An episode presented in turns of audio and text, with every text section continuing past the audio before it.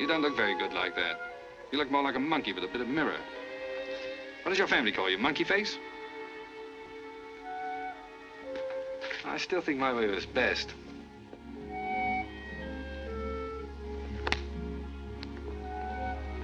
I must go now. I'll be late to luncheon. Anyway, if my father saw me come in both late and beautiful, he might have a stroke. Hello, and welcome to the Screen Test of Time, the podcast where we watch every movie ever nominated for Best Picture. I'm Suzan Rasslin. I'm David Daw. And this week, we have finally finished all of the 1941 nominees with Alfred Hitchcock's Suspicion, a sort of warmed over, not quite as good Rebecca in a lot of ways.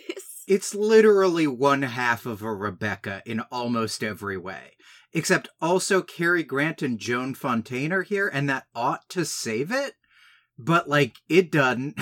Well, Joan Fontaine was in Rebecca. Oh, right. Her lead is a different guy. Right, and, like, it's Cary Grant. So it's even that way one half of Rebecca. Yeah. But here's the thing is, it's Cary Grant, and that ought to be a plus. It ought to be better that the guy is Cary Grant this time, but it ain't. No, it's not.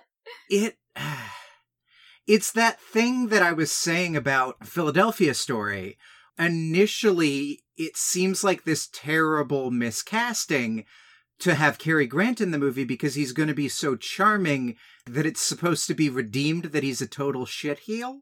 Except in Philadelphia Story, the movie kind of comes around on him being a shitheel, and he has like 45 minutes to do interesting stuff. And in this, he's supposed to pull it out 2 minutes before the movie's done. If that. Yeah. It might be 30 seconds. So, like, the entire plot of this is the first 30 minutes of Rebecca. Joan Fontaine meets an incredibly charming but penniless man who is Cary Grant. The two of them fall in love and get married. He does increasingly suspicious shit to try and get money, including start and then call off a business with a kind of bumbling friend who then mysteriously dies a couple of days later, and asking about her life insurance, and asking about untraceable poisons. And then at the very end, she's like, oh, you were trying to kill yourself out of shame. And he's like, yep, that's definitely it. You were suspicious of me, but your suspicion was unfounded. I have no proof of that, but let's get in the car and be happy together. End of film. That is it in a nutshell. And in a way, it's not unlike Rebecca in that Laurence Olivier's character in Rebecca is suspected of killing his wife, which apparently he does in the novel. But in the movie, it's made clear that his wife accidentally fell down and died because that's a thing that happens. And then you have a good 45 minutes, or at least 30, very packed minutes, where that gets to settle in and you believe him. And they're doing things to make that clear and to endear you to him.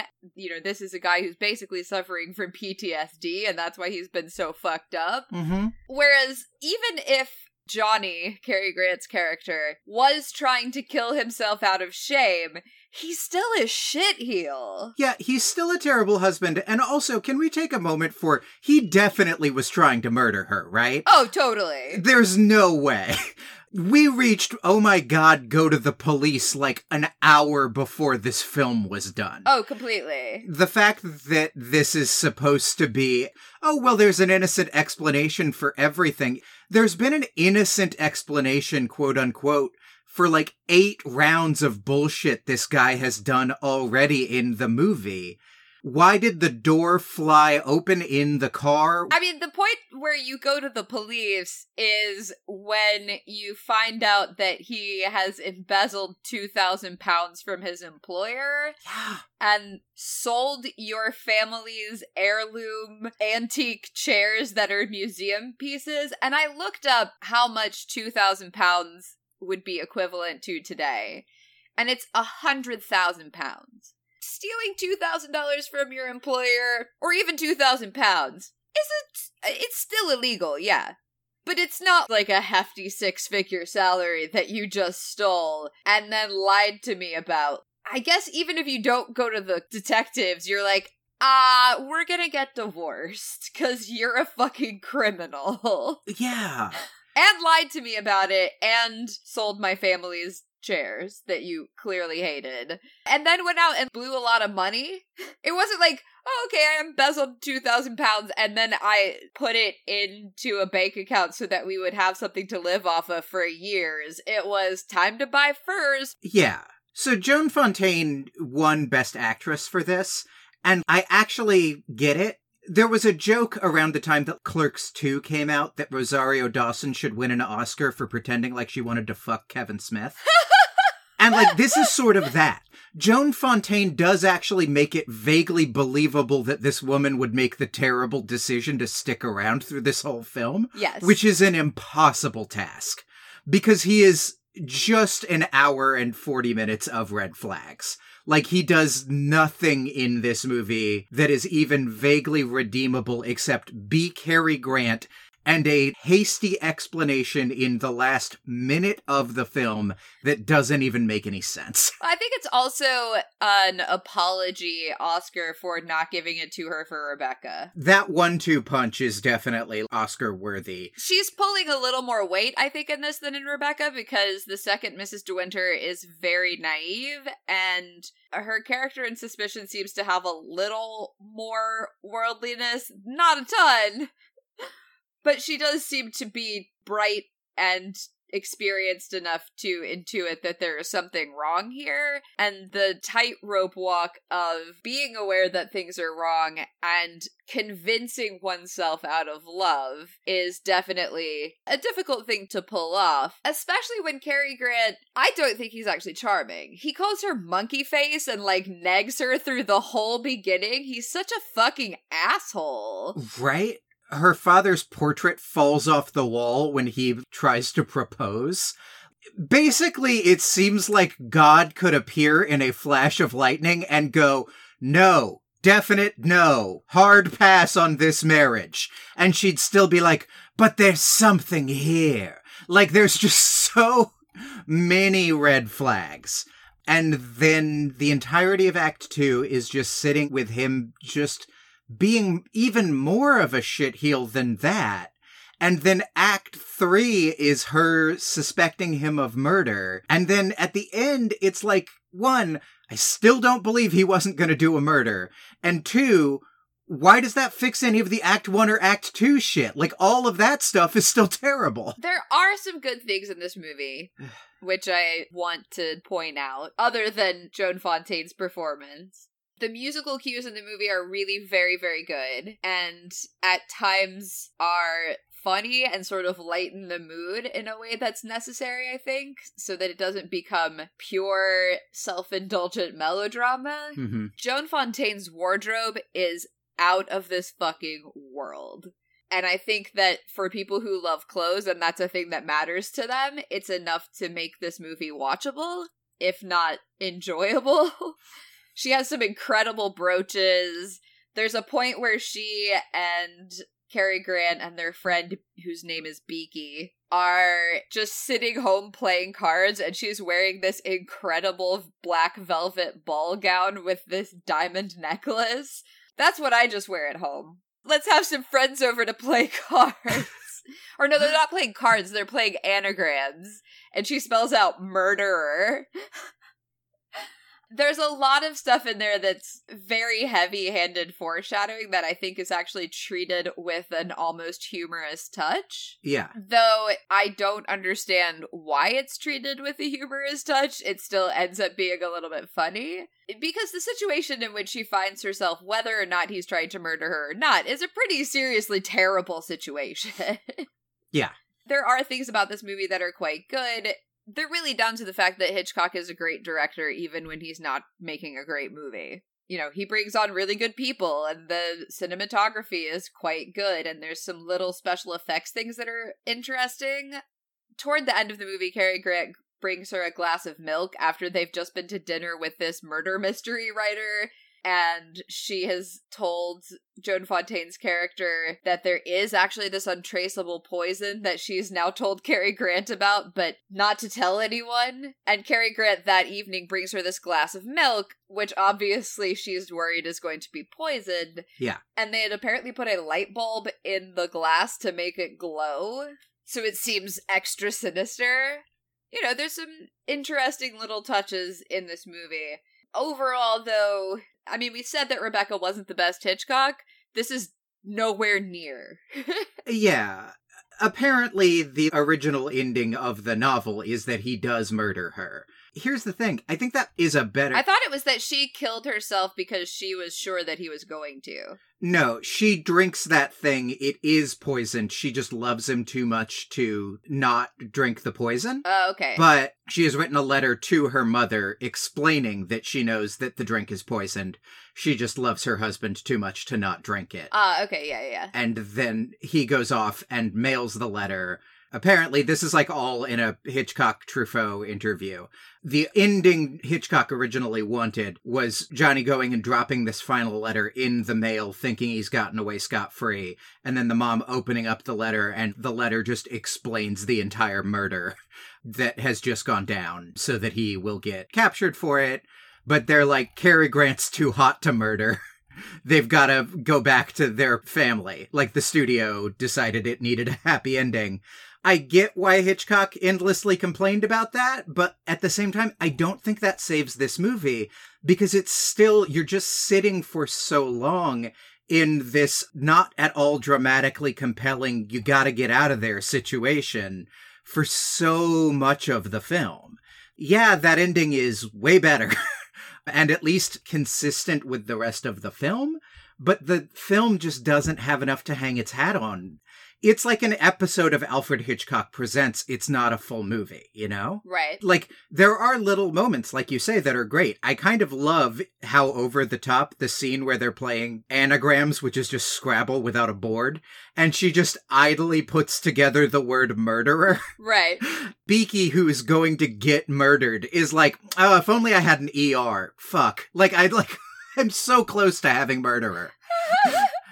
There are little moments that are compelling, but the story from scene one is this guy's no good. And then the guy proceeds to be no good for another hour and 40 minutes. Yeah, I think my major issue with the script here is that it's telegraphed so hard in the beginning by him being a total dick. Yeah. If he was actually charming in the way that Mr. De Winter, for instance, was in Rebecca, you know, taking her out on these trips, and then occasionally, like, some weird thing comes out where he's kind of a secret monster, but then, oh, we're gonna go driving to the beach or play tennis together, or I'm gonna buy you nice things.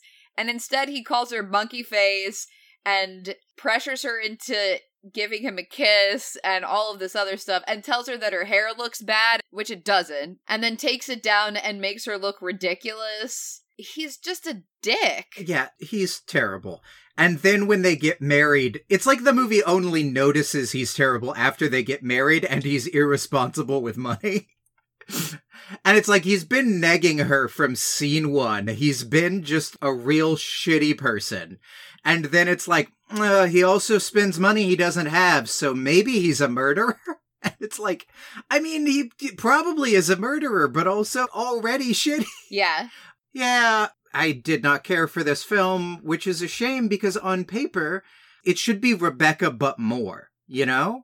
Like, this portrait entirely from the second Mrs. De Winter's point of view, because that's what worked best in Rebecca. Right. That was the best section of the film, was just this woman slowly losing her mind in a gigantic mansion. Do that, but for the entire film, and have Cary Grant there. Holy shit, this is gonna be a 5? Decidedly mediocre? Like, okay? Eh? Yeah, I mean, I think a 5.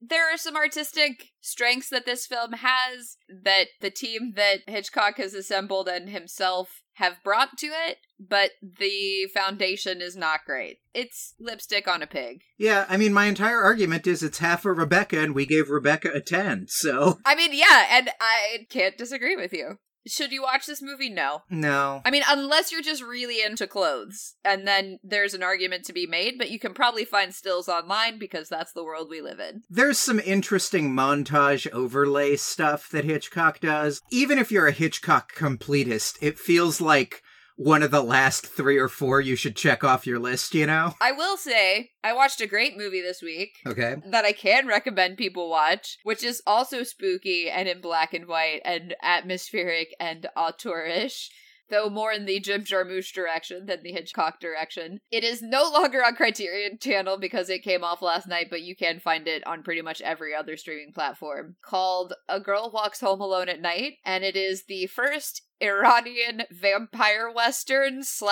indie flick romance. Need to write this down right now.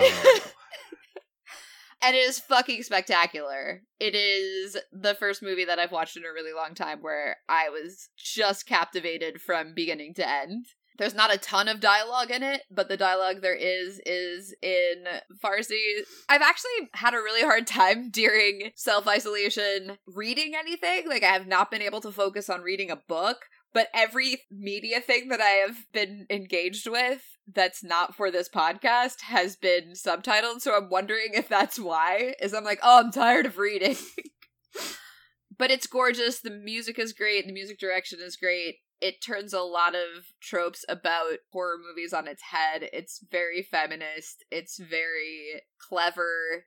It's sweet and romantic without being cloying. It's also scary as hell in certain parts and very atmospheric. So that's my recommendation for what you should watch instead. I did not watch any movies this week. I've been watching those good volleyball boys again with Nikki. We've also been playing a lot of Animal Crossing. So I've been watching Tom Nook fucking put me deeper and deeper in debt. That's what I've been watching. But I've been getting houses out of it, so that's something. Yeah, well, there you go. I've also been watching a lot of Babylon Berlin, and I watched a Czech film from the 1960s that was on Criterion Channel called Invention for Destruction, which is also in black and white, and is also made by a very stylistically specific director named Carl Zeman. He basically was the master of practical effects. It's an interesting watch, even though the story is not amazing. It is still on Criterion Channel, but mostly I watched it because Sean and I went to the museum in Prague that is dedicated to him, where you get to play with a lot of his practical effects. So I don't know if it would be exciting for anyone who hasn't been to the museum, though our cat loved it. She was captivated. The only piece of media Oscar enjoys is still the title sequence to Star Trek The Next Generation. Everything else is screens, and people paying attention to screens could be paying attention to him, and he hates it. Star Trek The Next Generation. Like, nothing happens. I think it's just the whooshing sounds. I think it's terriers are attracted to motion. Yeah, okay. I think he really likes the starship flying across the screen really fast, and the whooshing sound effect, and the, like, rising and falling tones. That is my current theory. Yeah, Pembe loves to watch... She actually likes a lot of television, but her favorite thing is probably the Apple TV screensaver when swimming sea lions are on. She's really into that. If you have a cat, I highly recommend the Apple TV screensaver. But yeah, since this is the last film of 1941, it is time for us to talk about if the Academy chose correctly with their winner, and if they did not, what should have won instead. They didn't. This is going to be short. They definitely didn't. They picked the single worst movie of this year that they nominated. I don't know if it's the worst movie that came out in 1941. The podcast isn't that crazy, but of the nominees, it is the worst, with Hold Back the Dawn and One Foot in Heaven coming not even that close. Yeah, I wouldn't say nipping at their heels, but they weren't great either. Yeah, I mean, it's fucking Citizen Kane. Duh! The greatest movie ever made came out this year. I know that there is no such thing as the greatest movie ever made. It doesn't work like that. However, if there was such a thing, it's Citizen Kane. It just has to be. It's like how the Beatles are the best band. Yes, the Beatles have a lot of things that suck about them. Yes, they're the boring choice. But, like, there's just too much on the scale that if you're doing the boring objective thing, Citizen Kane wins. Critics love it. It's a great movie. It's Citizen Kane. Yeah, no question. There's not even an argument to be made for anything else, frankly. There are other movies that I personally like better, for sure. There are other movies I think are better. They're all that thing of, like, trying to do a smartass pick, you know? And I'm talking, like, in the history of cinema, not in this year. No, in 1941, there's nothing. Yeah. That's what I meant. Yeah. In 1941, there's nothing that even comes close, that there's even an argument to be made for it being the best film that was nominated this year. There's just not. Yeah, I think, like, number 2 is Maltese Falcon, I think. Yeah. But it's a far too. I mean, it's a totally enjoyable flick that establishes the framework for an entire genre of film forever. And that's not to be sneezed at. It doesn't establish the framework for all film forever, which Citizen Kane does. Yeah. And the aesthetic and the quality of sound design and the importance of editing. And I mean, there's just no comparison to anything else in this year. So sorry, 1941 Academy, you blew it. I mean, you really kind of famously did. I do feel like the bottom of the How Green Was My Valley Wikipedia page goes, well, critics still think it's pretty okay. And that feels like trying not to blame that movie for the Academy making a famously comically bad decision. But also it feels like that actually is shielding it from some justified fire. It's actually a bad movie. In addition to a movie that the Academy made a terrible decision about, it's bad. You know, if they'd picked Maltese Falcon, I would be like, okay, well, yeah, there's a precedent for the Academy picking the entertaining choice over the artistic choice, right? Totally understand it. I get it. It is both entertaining and artistic. I mean, I would argue that Citizen Kane is actually both entertaining and artistic. Yeah. But it's not the kind of box office smash that everybody's going to love. It's also like after watching a shit ton of these in a row, a shit ton of movies from this period, Citizen Kane does feel structurally like there's a half dozen of the movies from this year where I'd be like, oh, they just weren't ready for it yet. And, like, kind of understandably. Right. It's non-linear. It has this weird pseudo-historical film strip opening sequence. It's doing a lot of complicated shit. I get it.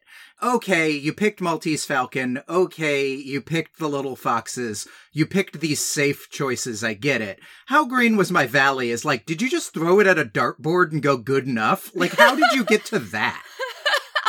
They actually just wrote all of them down on a strip of paper, put it in a fishbowl, shook it up, and then whatever they drew out, that was the one. Yeah, they were like, at least it isn't Sergeant York. Like, I don't know what... Or here comes Mr. Jordan. Yeah. There is a forgivable pick here. How Green Was My Valley is not it. Yeah. I'd forgive Blossoms in the Dust. That movie was boring, but I'd be like, oh, orphaned children. Okay. The Academy's into those. There are some good performances in that. Yeah. They colorized that film well. It's definitely Citizen Kane, which we'll say again, you should watch. It's great. And if you haven't seen it in a while, watch it again. Yeah. I might even watch it a second time. Who knows? Because, you know, I'm at home indefinitely. Though I'll probably just end up watching a lot more obscure subtitled movies on Criterion. Because I got time. Nothing but. Also a good plug for Criterion right now, who, get at me, like, I don't have any income right now, so if you want to sponsor our podcast. But Umbrellas of Cherbourg is on right now, and that movie is fucking phenomenal, and if you haven't seen it, you absolutely need to immediately. They also have a whole bunch of movies right now. They have like a whole playlist, I guess, of movies with Catherine Deneuve. I need to watch Umbrellas of Cherbourg because apparently everything I like about the ending of La La Land is stolen from it. I've already come to regret saying, like, La La Land's all right. Like, I didn't even say, like, La La Land is a movie that I'm gonna go to the mat for. It deserved to win, because obviously, no, it didn't. Moonlight deserved to win. But I was, like, really against the backlash against it, and now I'm like, I don't know, that movie's probably just okay. Really, it just has an okay ending, and apparently that ending is just Umbrellas of Cherbourg. I haven't seen La La Land, but I have seen Umbrellas of Cherbourg. It's just been a while. Also, a lot of good French New Wave, which I'll always be excited for. Safety Last is on right now, which is a really hard-to-come-by film. It is a silent movie with Harold Lloyd, Chaplin, and Buster Keaton. You should watch it. It has the really famous scene where there's the guy hanging off the clock on a skyscraper. And if you just want something that's really funny and lighthearted, question mark, well, it's like dark English humor with Nail and I is on Criterion right now, too. So there's some good shit on there. Go watch it. Speaking of good shit, we're not watching that next week when we watch King's Row. Nope. A movie where we're going to rant about Ronald Reagan again. Nope. Aren't we? The Invaders / 49th Parallel is our first film. Wait, is that... I don't even see that on the list. It was released as The Invaders in the U.S. Oh, and it was released at the end of the previous year or something? So it was released at the end of the previous year in the U.K. It's an English movie with Leslie Howard and Laurence Olivier, so really could go either way. And it still managed to be the first film on the list that was released in the U.S. that year. So it wasn't released until March of 1942, but it does beat King's Row by, like, maybe a month. A month.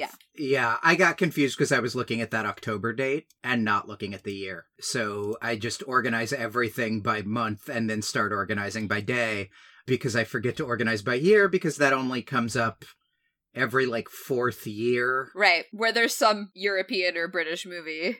Anyway, that's good because it looks, I mean, that's a bad poster. Those are two actors that I like pretty okay. Yeah, I mean, the thing is Leslie Howard and Laurence Olivier have been in movies we've loved and they've been in movies we hated. So it's really a coin toss. Yeah.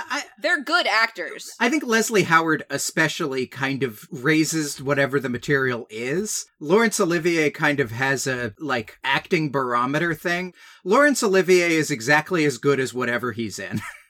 You've got to be really talented to rise to the level of the material sometimes. Oh, agreed. And it's a different skill set than just being able to sort of elevate mediocre shit. Yes. But Leslie Howard, I'm always like, Leslie Howard is 20% better than whatever movie he's in.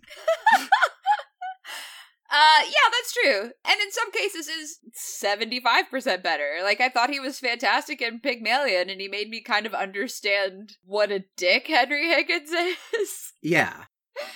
Though, you know, he wasn't amazing in Gone with the Wind, but he was also horribly miscast in that movie's a piece of shit. Romeo and Juliet, he was 100 years too old to play Romeo, and he was 40.